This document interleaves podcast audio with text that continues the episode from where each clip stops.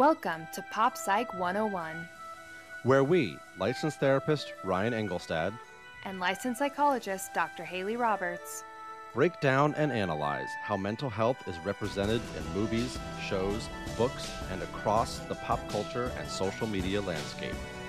We will determine what lines up with real life and what is just pop culture fantasy. This is Pop Psych 101.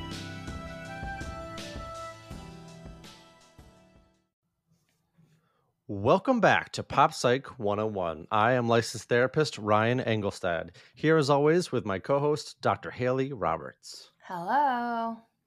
Hello, and welcome back, Haley. Here we are. Here we are. Here we are. It's almost Oscars season, so we had to to talk about some some fun, dramatic Oscar bait type movies. Uh, yeah, and this one is an interesting one. That is a good word for it. We are going to um, talk all about the power of the dog today. Yeah, it's, I mean, we're, we're going to get into it after the break, but I mean, it, it's going to take us so many different places. Yes, it really is. I, it took my mind so many different places watching it. As I was watching it, obviously a key question throughout the movie is what is this phrase, power of the dog? Like, why? Why is this the title of the movie? And then at the very end of the movie, you hear the quote, Deliver my soul from the sword, my love from the power of the dog, which is a, I think, a quote from the Bible. From Psalms, yes. From yes. Psalms.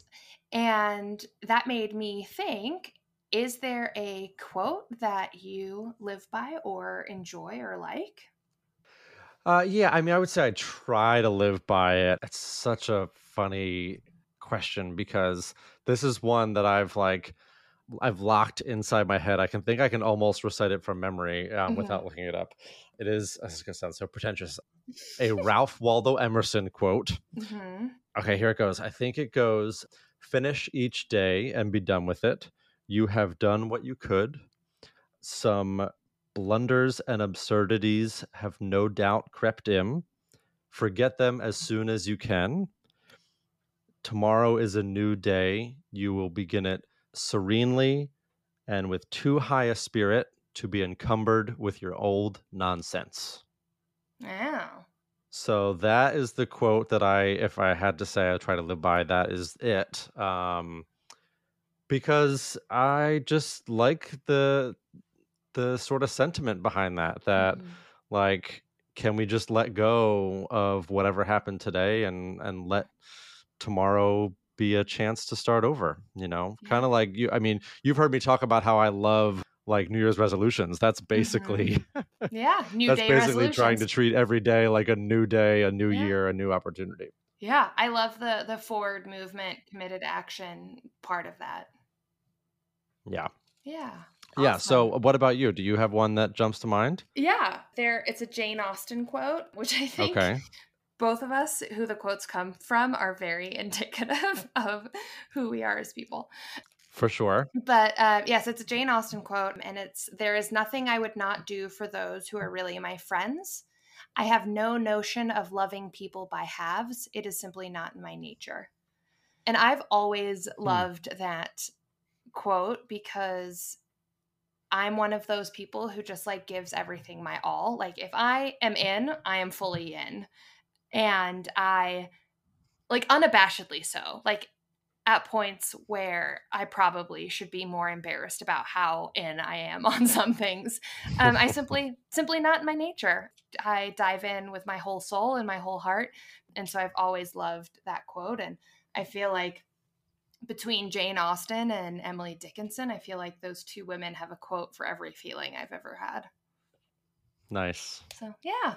Yeah, that, there's something about that, and I, and I, I don't know if you're a uh, therapist who throws around quotes a lot, but I do like the sort of simple mantra idea, you know, where it's like we're trying to sort of hone in on and you you've talked a lot about values like a specific thing to kind of ground ourselves in like how do mm-hmm. we center our goals? How do we center our actions? Like i like quotes for for sort of guiding some of that stuff so yeah. for sure. Sometimes we can't put the words to what we're feeling and sometimes mm. somebody else can. I think that's part of the beauty of therapy is you kind of explain your experience and your therapist puts quotes around it in some way mm-hmm. yeah or gives gives different words to it that yeah. allows you to kind of connect things you might not have before yeah yeah yeah, well, that what what a nice note to to dive into this really weird movie on. Yeah, like we'll see if if the quote at all relates to the movie. We'll see. All right. Well, after this break, stick around and we will jump into Netflix's The Power of the Dog.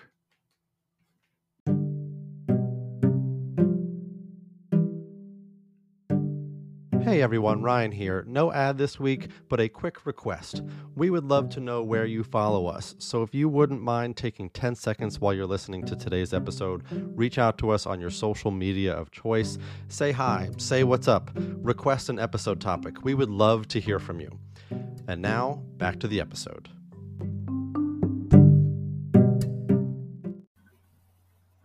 Pop Psych 101 discusses mental health as it is portrayed in pop culture media, and because of this, we often cover sensitive topics that can be triggering for some listeners. We also delve into the characters and plots of these stories, and therefore, spoilers abound.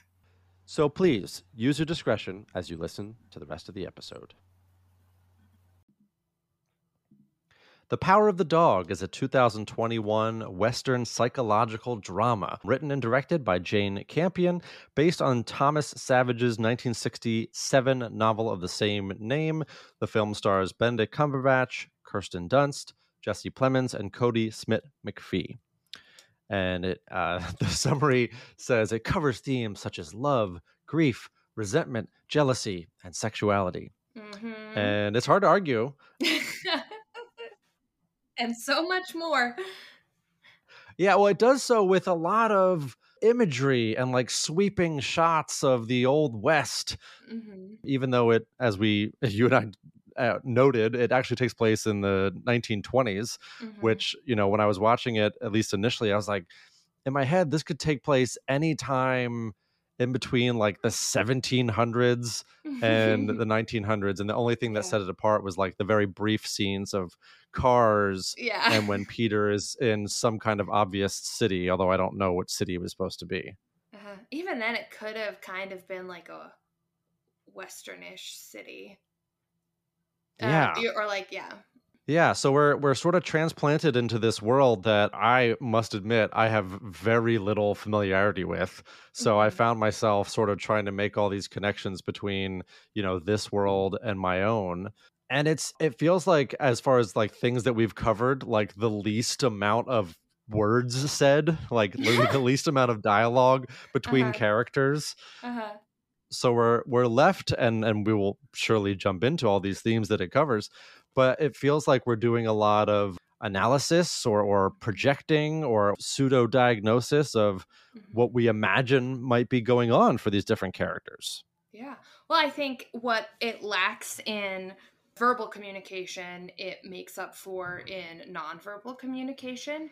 And the thing that's hard about nonverbal communication is then we need to put our own words to it. And depending on who we are and how we read the different things that are happening, the words that we put on it will look different which happened with you and me. Yeah yeah for sure. And and you know it's and the perfect example is like the the sort of opening scene in which we're introduced to these characters. And so uh, kirsten dunst plays rose um, who is a widow and her son peter. And they are just sort of operating it feels like a little western bed and breakfast or a little mm-hmm. like yeah, Western okay. version of a of a cafe in the middle of nowhere where ranchers who happen to come by with their cattle kind of stop in for a place to sleep and a meal to eat. Yeah. And it's just so it was so fascinating to think, you know, because immediately the themes that were coming up for me and, and watching this was like, wow, for people in this time kind of going in between these large out in the middle of what felt like the middle of nowhere uh-huh. where all of a sudden you're at a little you know house you would think you'd be nice to that person Why? Like I oh I, I've been out you know pushing cattle around for for days. Thank you so much for this what looked like a delicious meal of fried chicken. You would think I would be more grateful and appreciative of all the people that I am meeting for the first time, but that's not the case with with Phil. Yeah. I think you would be nicer. Yeah.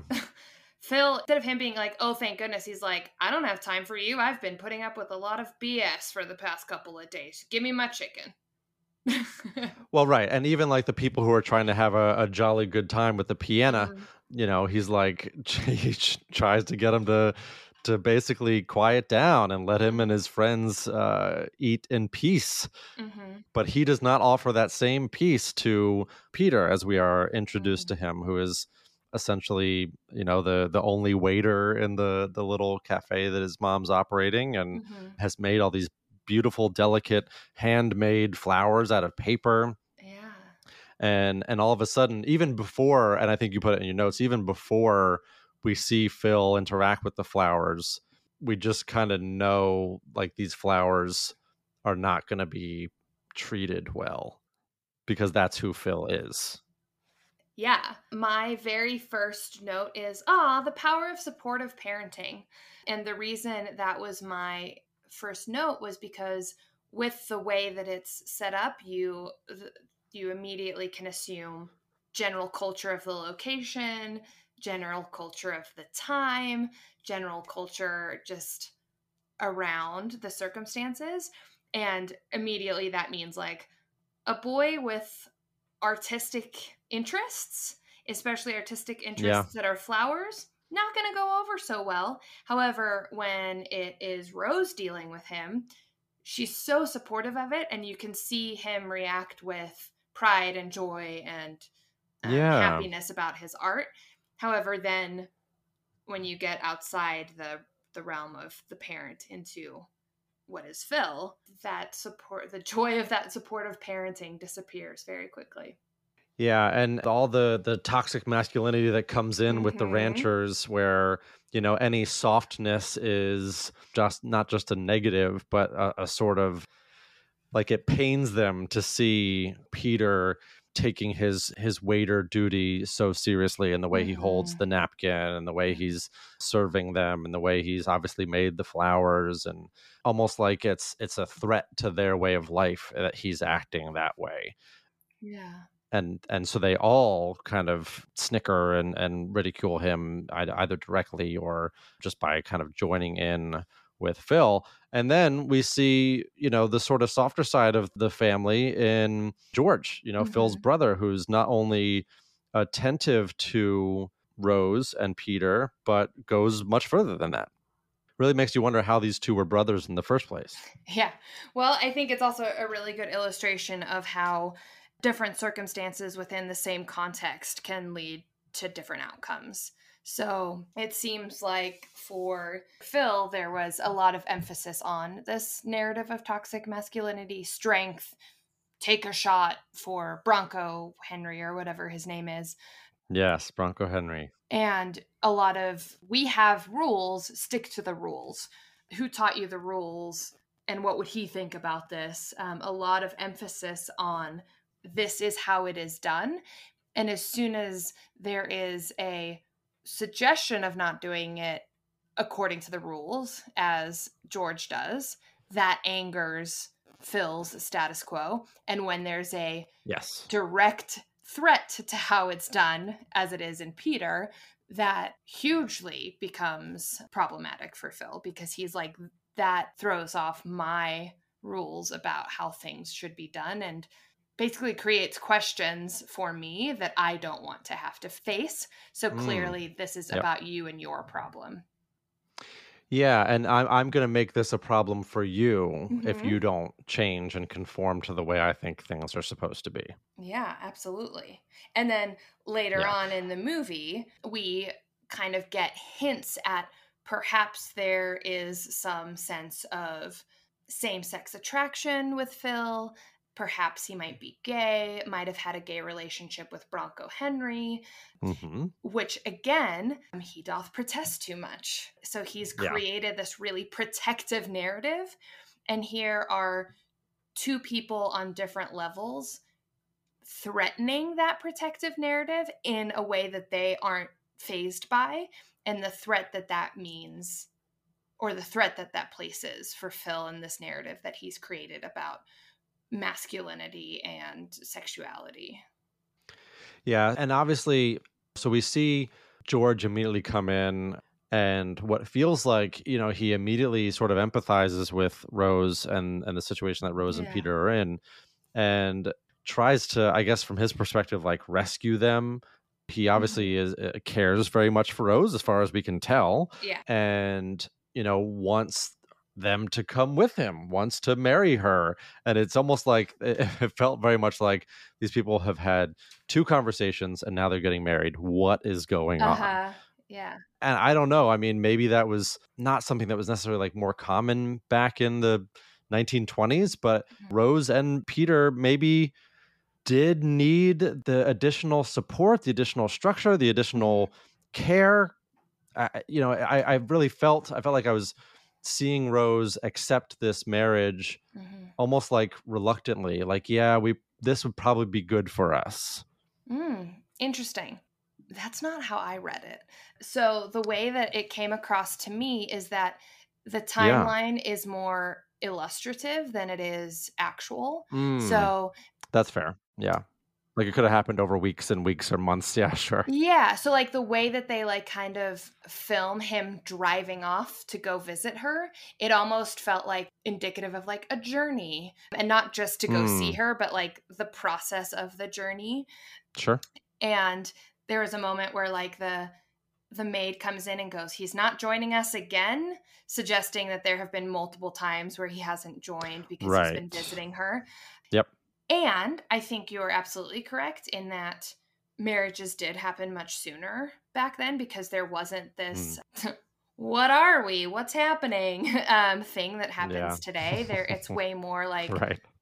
direct and we're dating now and i want to marry you and another piece is that the fact that she even ran a place by herself on her own. Probably the only yeah. reason she could do it was because it had been her husband's. So mm. in order to like actually get any rights and have any rights of her own, the best move for her probably was to get married anyway.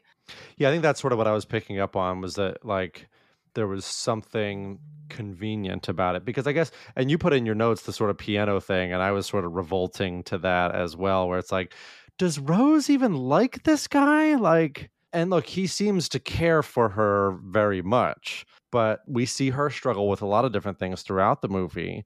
And obviously, you know, we learn that her husband committed suicide and that mm-hmm. her son discovered the body. So obviously, they went through a very traumatic experience. Mm-hmm. And we could see how, you know, from Rose's perspective, having George in their life, the supportive, comfort, structure. Yeah, I don't know. I just felt like so I think I'm picking up on exactly what you mentioned, which is that Rose was running this business with Peter by herself. She seemed to be a strong, independent person. Why are you going into this? What, at least on the surface, looks like a dysfunctional brotherhood rancher situation, if not for some degree of convenience or support that maybe might be missing since her husband passed away. Do you not think that she loves George? And maybe it's because as we watched their sort of courtship that mm-hmm. I was noticing more of the isolation, the drinking, the fear that she had for her son, the piano stuff all felt so weird that it just did not feel like this was a, a happy marriage. And why why this guy? Mm-hmm. Yeah, so those were the things I, I felt like I was noticing. Yeah. Yeah. What I find interesting about those things is, except for George pushing piano on her, which I think mm-hmm. is a topic we can discuss on its own, all the other stuff happens as a result of George not being there and him that's that's fair. Yeah. With a man she is actually terrified of. Mm-hmm. Yep. So the way that I read it is that she likes George and she likes being with him. I think evidence for that for me is that at the end she's happy that it's the two of them. And when they are driving to his ranch and they stop in the middle of nowhere, the way that she like engages with him on that mountain is Yeah. very loving and supportive. So I think Yeah. to me it suggests that within the context of that time and how that marriage was partly probably convenience but i think a lot of marriages back then were largely oh, convenience Oh, yeah, totally. Yep. I think that's love i th- i think the living on the ranch with phil is where her alcohol abuse and Yeah. anxiety and and fear comes in and a Yeah. good example of that is that she immediately goes from having her son at home local school to okay you're going to go to a boarding school where you don't have to be mm. around this man Right. so yeah Right. You brought up some some important scenes that I had forgot about where these sort of clear moments of relief and comfort and and love that she showed with George. I guess for me, you know, I I just if you met someone and that was their brother, are you sure that is the family that you would want to be a part of? But hey, a lot of people marry into families they don't like yeah. Uh, to your point, when they were together, I, I do think she was happy. and to the point of like him pushing piano on her i think that actually happens Yeah, yeah. a lot in in relationships which is you said that you love this thing great i'm gonna super give like i'm gonna really encourage you to do it rather than like meeting you Yeah. where where you're at with it that feels and like not only encouraging it though but actually putting you on stage more or less in front of these very high status people hmm Well, and it's also because he's like, I love you, and you say you can play the piano. I believe that you can. Why don't you play? Yeah, yeah, yeah, play. Like, you'll do great.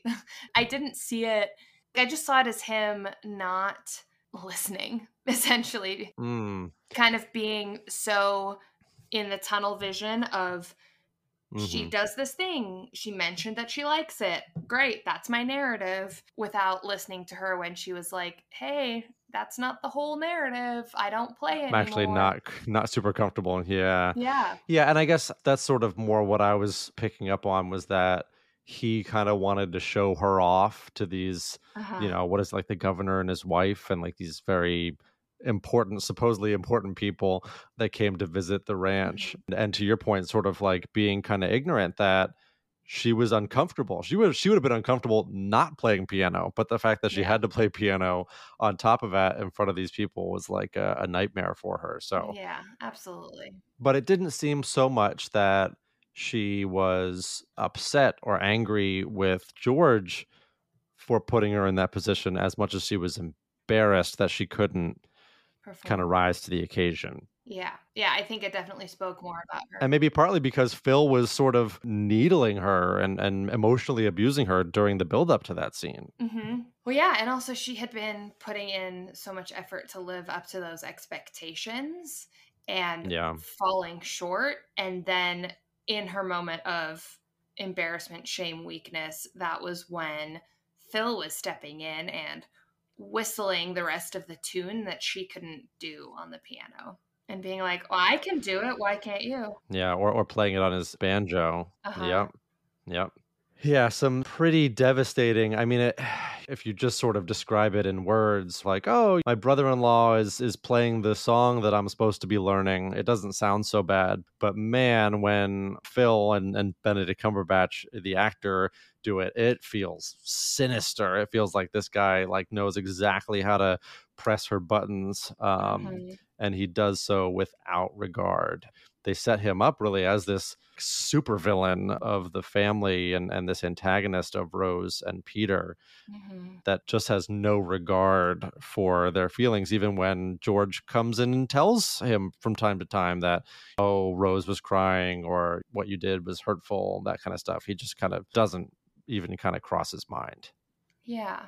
And I think that's one of the main questions in this movie is I guess it boils down to what's going on with these people? Yeah, I, yeah. I feel like that's the question that it boils down to. And one of the questions for more than one character is does this person have antisocial personality disorder? Is Mm, this person kind of a more colloquial term would be like a sociopath? And some of the symptoms for that are disregard for right and wrong, persistent deceit to exploit others, being callous, cynical, disrespectful of others, arrogance, manipulation, impulsiveness, violating the rights of others through intimidation, irritability, lack of empathy, poor or abusive relationships, and those are kind of some of the like really relational symptoms yep. that show up for antisocial personality disorder and they make it very largely hinted at oh is this what's going on like is he quote unquote a bad person now i want to make it very clear that that is not what i'm saying about people who have this disorder that's mm-hmm. what the narrative is asking but then you introduce this question of a potential confidant or love interest. And suddenly, those symptoms seem less like a personality disorder and more like a protective shield. Mm. That protecting that toxic narrative that he has, that potentially internalized homophobia that he has. And he starts to be really thoughtful about Peter. And he wants to make him a gift, even to the point that, like, when he's literally dying, he's like, I want to make sure that Peter gets this. And asking him to come with him and asking him about himself when they're out hunting together. But then even parts of those don't feel as connected as you want but then there's also the questions about mm. like hmm. his lo- his potential love of Bronco Henry was it love or was it admiration or was it both and it really brings up a lot of those questions of like is this a personality disorder or is this a set of protective symptoms. I think that's why people are kind of gravitating to this movie as a potential Oscar winner is because the characters are very complex. So I think complex. that's that's what we're acknowledging here is that there are these despite the lack of dialogue at some time mm-hmm. some points there are each character is multifaceted we could explain their actions or we could diagnose their personality or their presentation in a lot of different ways mm-hmm. and i think that's a credit to the acting and the writing but i think it's also you and i were talking about this before we started recording this sort of idea of it's like a little bit of a blank slate that we we in some ways get to see not whatever we want but we can kind of project our own feelings and our own yeah. experiences onto these characters and their mm-hmm. experiences yeah. Do you want to share the big way in which you and I projected narratives differently onto one of the characters? Yeah, well, I think I think that's well, and that's why I, I sort of struggled with like, how are we going to talk about this movie? And like, the only uh-huh. angles I'm coming up with are X, Y, Z, and and our angles were very different. So for yeah. me, you know, I'm watching these characters. I'm watching these characters in what feels like the old west isolation, middle of nowhere, mm-hmm. and I'm like, wow, okay, so I'm watching Rose in particular, and the more I talk about Rose, the more I feel like I was like very protective of her and Peter watching this. Like, you just should have never left what you had because I think in my head it was like, well, they're already isolated. So is it better to be isolated with an emotional abuser or just isolated and be on your own? But mm-hmm. this sort of theme of, well, all these characters have so little interaction around them. Like this, the shots of Peter just sort of like what sometimes seems just like walking around in the wheat fields, like chasing mm-hmm. butterflies. Like, man, these characters are so on their own amidst this, in some ways, like harsh environment. Like, mm-hmm. obviously, you know, in many ways, they were situated up like quite nicely probably for the the time in which they lived but but with all the things they were dealing with it just feels like no one is around mm-hmm and like yeah. the idea of struggling with alcoholism or struggling with sexuality or struggling with guilt or or trauma the idea of doing any of these things and not being able to talk to anyone about it or not mm-hmm. having anyone that could relate to or understand your experience just felt like this extreme isolation and and I was kind of relating it to in some ways like the current pandemic and obviously things are shifting month to month now it feels like but for so long there and i still have days and weeks like this where it's just like i haven't really left my house i've mm-hmm. you know i've done the walk around the block with the dog and picked my daughter up from school but i haven't really gone anywhere mm-hmm. and i might as well be out in the middle of the west you know mm-hmm. just sort of occasionally seeing people as it feels like they were mm-hmm. yeah so that's where my head was going yeah watching this yeah what i think is kind of humorous and fun is this was not the difference that was in my mind, but this was another difference that you and I experienced. And this one, the part that I that we were very similar on is the feeling of loneliness.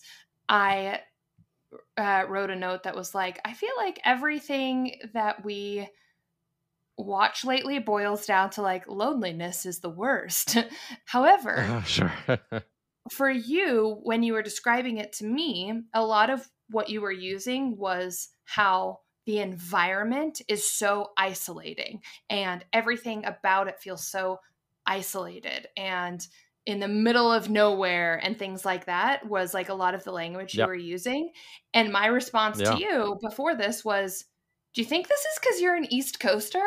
I like suddenly became really curious because that like where are their of, neighbors? yeah, yeah. I can't hear their neighbors. What was really interesting to me was I was like the emotional loneliness, absolutely. However, that like intense sense of like isolation never crossed my mind.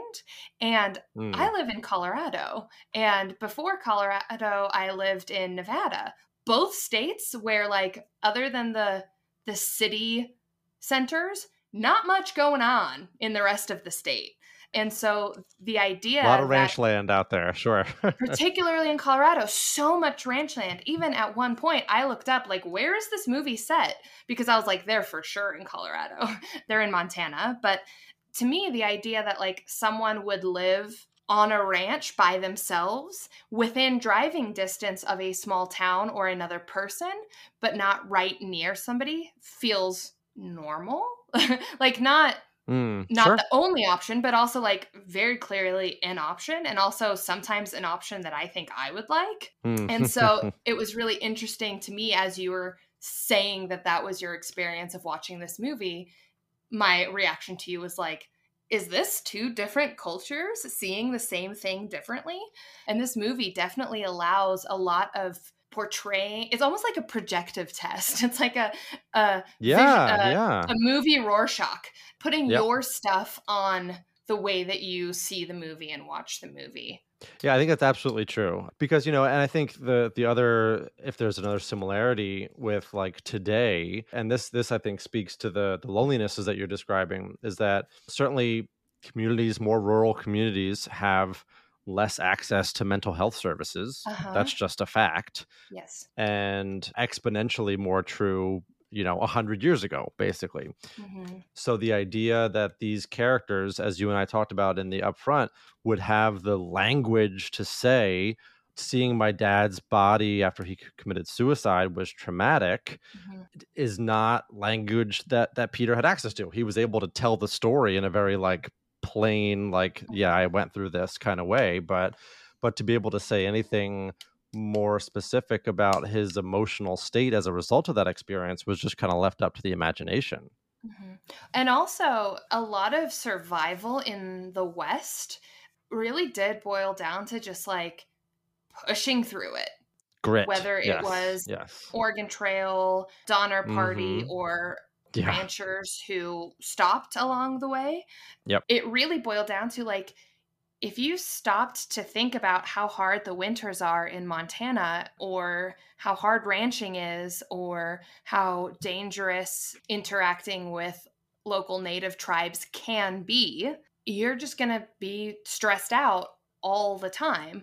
And so a lot of it was just kind of like pull yourself up by your bootstraps and keep farming. Mm-hmm. Back on the horse. Yep, within the context of toxic masculinity. So even having feelings is not allowed even like even if you did give yourself a moment to have them within the context of for rose abuse gaslighting torture yep. right like mental torture so for rose the way that she deals with it is she starts drinking because she doesn't have the language, doesn't have the resources, and quite frankly, like there isn't the culture for her to really do it any other way. Yeah, and she's we can project some feelings onto her, right? She's mm-hmm. clearly scared for Peter, especially when he is at the ranch and starts hanging around Phil. She's certainly lonely. For some reason, George is not around that mm-hmm. often. So she ends up in these little like back and forth games with Phil between the piano music and then the the cow hides where she she's kind of acting very self-protectively but also impulsively Mm-hmm. to kind of do things to stay safe but at the same time just to kind of numb herself especially with the alcohol use Mm-hmm. you know she's just desperately clinging to whatever helps her get through that that moment Mm-hmm. Yeah. yeah you wrote in your notes the sort of irony of her having an alcohol problem during prohibition Mm-hmm. but whether it was alcohol or like other isolative type behavior, the idea of looking for something kind of outside of yourself to help numb the pain or the fear of the things that you're dealing with Mm-hmm. is is a, an experience I think a lot of people can relate to. Well, yeah, and particularly you see that she relies on her relationship with Peter a lot. And Yes. when she's really struggling, it shows up in a really codependent way. Yes. And it becomes worse when suddenly he starts spending time with the person that she thinks she's protecting him from. And so now, not only are you not here for me, you're also off with him.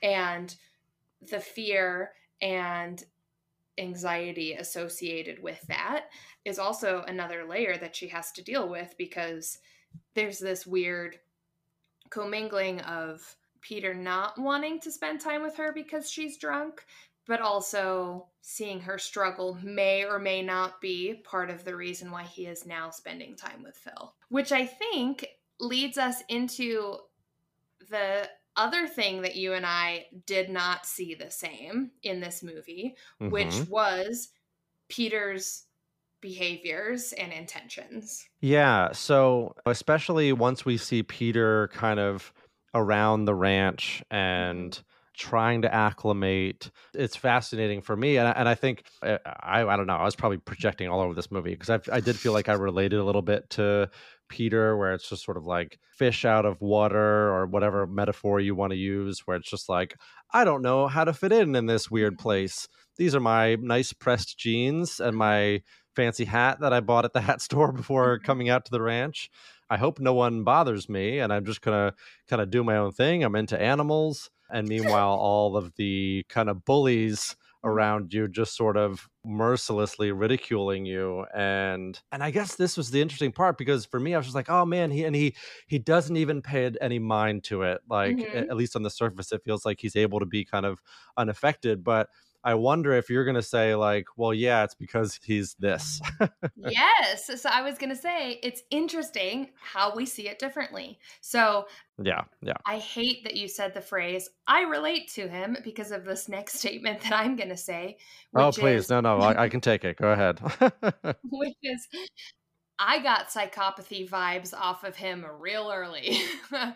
sure so pretty early on in the movie, I started to be like, "Oh, this boy is pretty manipulative and mm. self-focused and creepy in a way that I can't quite put my finger on it." And I like laughed when you said he's into animals. And I know which scene you're thinking of when you say that, but the reason I laughed was I was yeah, like, yeah yeah yeah, he's into chopping up animals. but again, what's interesting about the way that they did this movie, which I think is why it's not a very entertaining movie, but why it's a very award winning, probably going to be a very award winning movie, is because they give you a lot of evidence for stuff, but they don't give you answers for stuff. And so you can very easily describe why his choices and his behavior might fall in a antisocial direction. You can also qualify a lot of those same examples as coincidence or he's into medicine. So a child who wants to be a surgeon who is currently starting med school, cutting up a bunny and organizing its organs, not that unusual. Like that's scientific research. But That's then you right. put that in the context of potentially also murdering a person, it like leaves some more questions. It sure does. And I did not see, or maybe did not want to see the potential for him murdering a person. Uh-huh. I did, I was way more on the, oh, he's just, you know, he's into medicine. And, and while, yes, yeah. it's a little off putting to see someone so coldly and specifically as you said yeah. scientifically yes that's the right word because when, when you said separate the organs it did make mm-hmm. him sound like a serial killer. I was like chopping up animals. Yeah, yeah. i know and and look i wanted him to just kind of be odd. He's just an odd kid that's into medicine in a world that wants him to just be a rancher and to be a you know hyper masculine dude but i think it's probably closer to what you're talking about, or at least somewhere in between what we're what we're both talking about. Mm-hmm. That he also probably has some of these things as trauma responses, right? Yeah. He he mentions seeing his dad after his dad committed suicide. Mm-hmm. It's reasonable to to suspect that he got into let's just say certain hobbies or certain habits following that experience. Uh, imagine dissecting animals as a hobby. Well, for for soon to be surgeons. no, I I completely Man, I don't know. The more you talk about it, the more I think you're probably right that maybe he's just got this because it's. I think it's part of it is like the way that it's shot too. That it's like yep. they don't shoot those scenes like he is like the mean kid from the neighborhood who yeah, is not Sid from Toy Story. Is torturing animals. Yeah. It's shot like he's a doctor or like mm-hmm. he's a scientist, but mm-hmm. I think I, the more you talk about it, the more I think you're probably right, and that makes me sad for the way and I saw it. I think this is exactly how they've done this movie, which is again they give you On all purpose. the evidence yes. you need for yep. whatever yep. conclusion you want to create.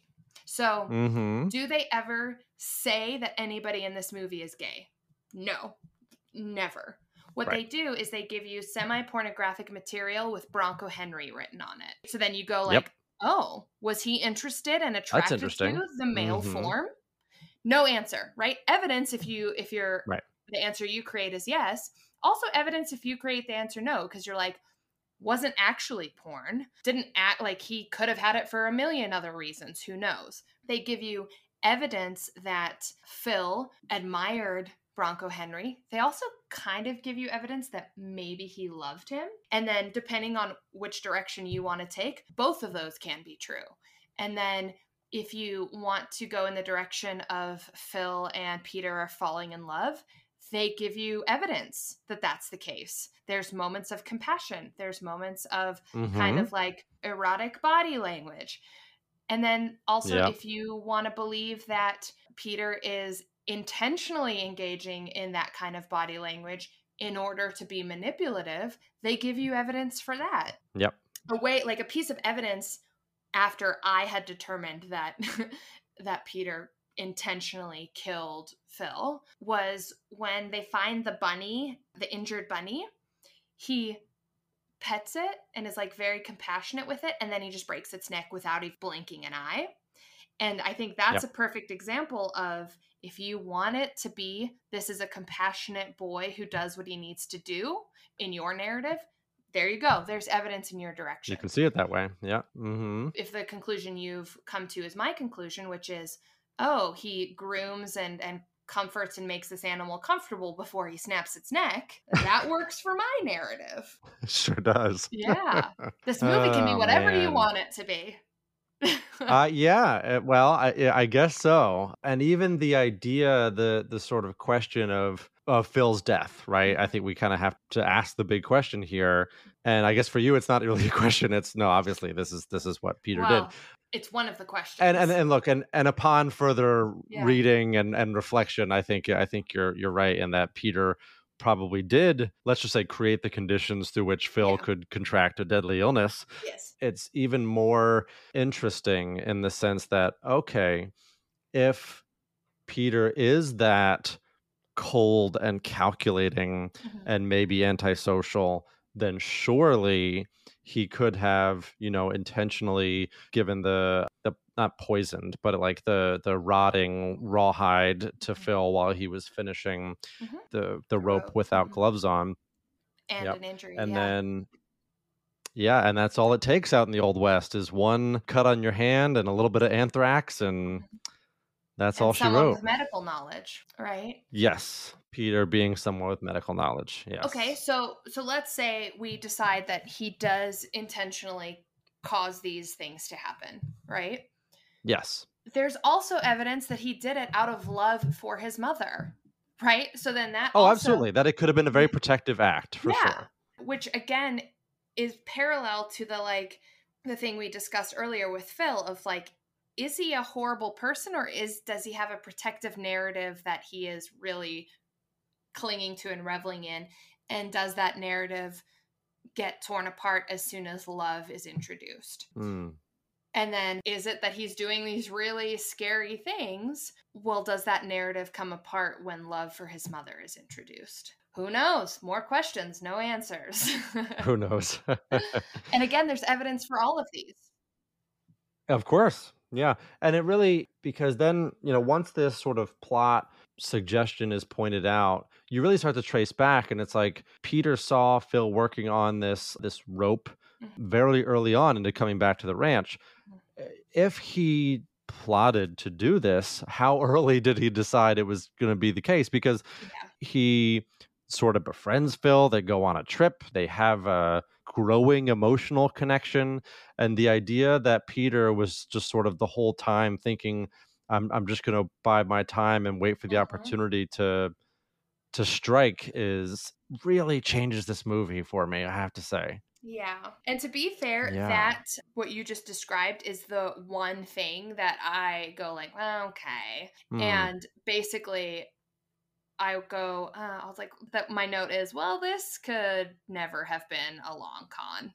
There's a lot of chances that happen hmm that he could potentially use to his advantage, but like there was also a lot of planning involved. Like he went and extracted, int- intentionally went and extracted anthrax laced hide. And the reason we assume that's intentional is because they're very clear about him putting on protective medical gear, gloves, um, when he does Yep. that. But then again, we ask the question like, is he just practicing what he's learning? right. But then he also there's these hints that Phil never wears gloves. And there is the like moment where he looks at the injury when he hands him this hide and kind of Yep. like suggests, "Oh, this is the circumstances I've been waiting for." Oh, I don't know. Yeah, because yeah, when when he first injures the hand, Peter does kind of point it out in shock, like, "Oh my God, are you okay? Like that looks bad." And Phil kind of brushes it off, and you know they're having this this moment of catching the rabbit, and yeah, and I guess I- I'm watching it, and it and it feels sort of also, I don't want to say innocent because it's it wasn't fully in that direction, but just sort of like just sort of light, and the whole time. I do think that there are these breadcrumbs, and again, to to your earlier point, that we could interpret these interactions very differently. Maybe Peter, from the from the moment Phil burned those flowers, was like, yeah. "I am going to have my revenge." Mhm. Yeah. Well, and also like there are so one thing with antisocial personality disorder is using deceit in a manipulative way. I don't know how else you would use Mhm. deceit. I guess in a protective way. But there's a scene early on where makes it pretty clear that Peter knows that his mom is drinking. Like he like hides the alcohol bottle. And then Yep. later when Phil says to him like your mom's drinking and he's like, "Is she?" Oh my gosh. Like, what are you talking no about? Yeah, yeah. Yeah. And that's pretty manipulative deceit right there if you see it from this narrative that I've ascribed to. It's a Mhm. nothing thing if you see it from another narrative. But as you were talking about the like he gets the injury when they deal with the injured rabbit, I'm curious when in that you may not remember it, but it really stuck out to me. At the end of that scene, you see a drop of blood on the wheat. Did you just assume Yep. that that blood was from his hand? From Phil's hand. Yeah. Yes. So I remember going, is that the rabbit's blood or is that Phil's blood? Hmm. And I was at this point already fully on the like train of like, is Peter trustworthy? Hmm. And so like it made me be like, do they want us to to notice that the rabbit is dead or do they want us to notice that Phil is injured? And now I think both. Hmm. I think that question is the question I think you're probably right. to Yep. have. Yeah. I think uh, left intentionally ambiguous. Yeah. yeah, and then, you know, when we zoom out from from this movie, it's it then becomes much more complex and we we really appreciate uh, these different themes of as as I said up front, you know, love and grief and Mhm. trauma and jealousy and sexuality and resentment and and I think appreciate them in a different way because you know, it's not that these feelings and experiences didn't exist a hundred years ago Mhm. but that the ways in which they expressed themselves, the ways in which they came out, I think were just naturally much more subtle and, and much more sort of under the surface.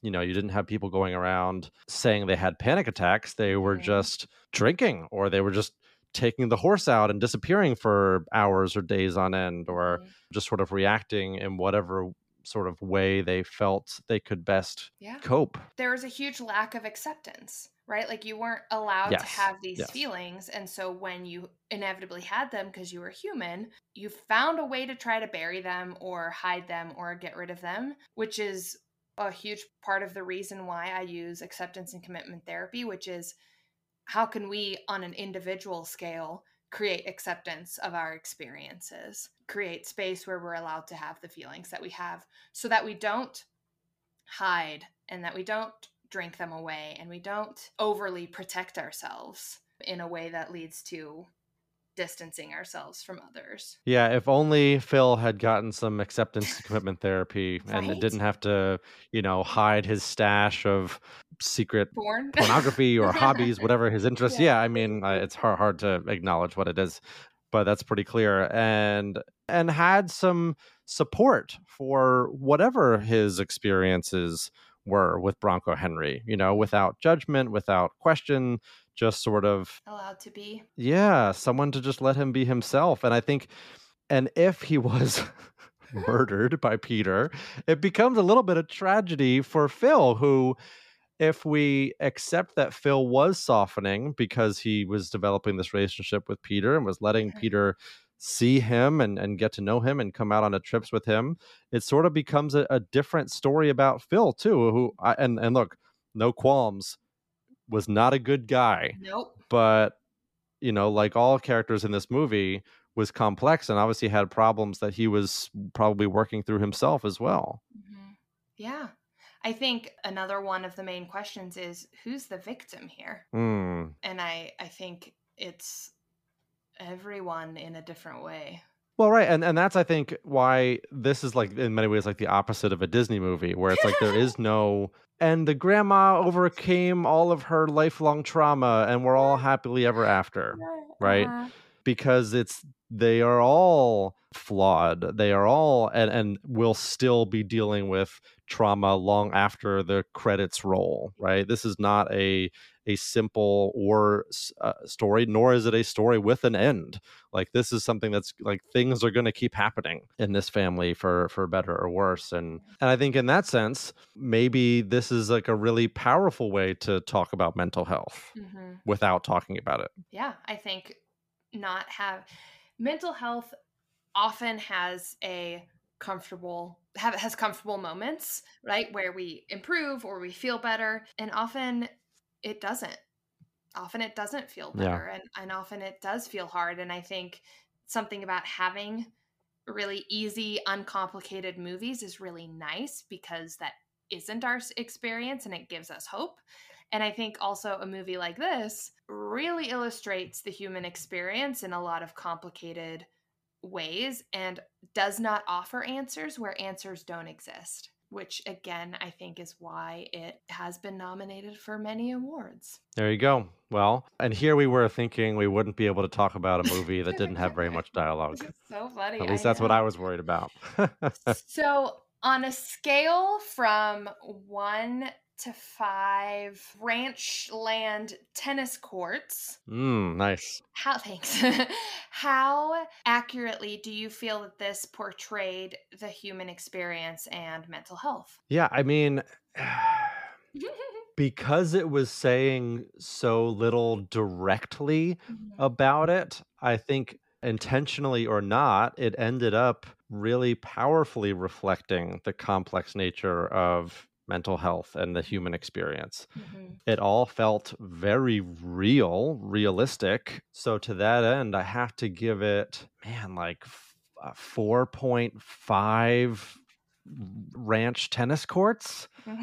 You know, I mean, the things, if there was anything that felt, I guess, unrealistic, I mean, it's, it's, and it's hard to point out anything specific, but it's just sort of like vibes and, Mhm. you know, specific character turns and things like that. But I think a lot of that could be perfectly appropriate in the context and the times in which this movie takes place. So, Yeah. so yeah, I, I give the movie a lot of credit for that. You know, whether it was intentionally trying to go this deep without, as you said, the sort of inner or in many ways outer monolog I Uh-huh. think it did a great job. Yeah, I completely agree. I think one of the things that isn't a fair or accurate portrayal is the suggestion of like such a long manipulative con. Sure, people are cap some people are capable of that, but I also feel like it's not very common. Yeah. Yeah. So then we're left with probably the more difficult question, which is Haley, on a scale of one to five, oh man, I almost said rabbit organs. That's I almost you, said you put that the rabbit too. organ scene in my head. I'll say one to five piano ditties. Nice. How entertaining did you find the power of the dog? I am giving it two. Hmm. I think I often feel that the movies that deserve awards are not as entertaining as movies that don't get awards. And I think that this is the case here.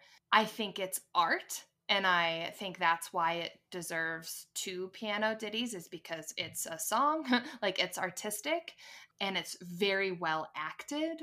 I think every Mhm. actor in this was incredible for what their role was, and I didn't care for it. Like at the end of it, I was like, I both of us were just kind of like, do we have to talk about this movie? I'm really glad that we did because I think it it was very interesting for us to find out that we were viewing it so differently and i think that makes it really cool but as far as entertaining goes like i just i, I wasn't that entertained i was kind of eh by it Yeah, I, I felt the same way. I, it was a w- one of the rare movies that I wish I had seen in theaters instead, because you know the sweeping shots of the old west and the Mhm. sort of even the quiet moments are sort of easier to hold you when it's a Mhm. giant screen and you're surrounded by sound and darkness. Mhm. Whereas you know watching this long movie on my couch, it Mhm. was way easier to kind of be distracted by frankly anything else. yeah yeah i agree So probably well, probably why I missed the fact that Peter probably murdered Phil. I love that. So we didn't share that in the recording, but I shared like, oh, well, you know, he has some of the more extreme antisocial symptoms, like abusive people or animals. And you're like, where did he abuse people? I'm like, uh, he murdered Phil. it was just such- killed a guy. yeah. I was like, did that didn't isn't that what happened? And that was like such Peter a fun. killed a guy. Ryan, Yeah. did you not see that happen? What? I guess Um, not. I guess I almost feel missed like that could have been recorded, but that led to us being like, well, clearly the direction we're going to take on this episode is Yep. different than both of us thought it was. And again, like it kind of makes me admire the movie even more because it does feel like a projective test. It's it is Yes. what you make it. Yeah, it could be whatever you wanted it to be. If you want, if you felt Phil was the bad guy and deserved his untimely death, then that's what you got. And Mhm. and Peter and Rose and George live happily ever after. If Mhm. you are worried that Peter is now some kind of like Dexter type serial killer, that could be like the power of the dog too. Who knows? Gosh, I don't want to watch a, a sequel. Okay, We won't. Oh, we'll say we've had enough of this one. Uh, And and as always, we'll say thank you all so much for listening. A weird movie, but something we were kind of into, as it Mhm. seems. So please, if you have other things you want us to read, to watch, definitely shout us out on any social media, PopPsych101. And thank you for listening. Thank you. Bye. Bye.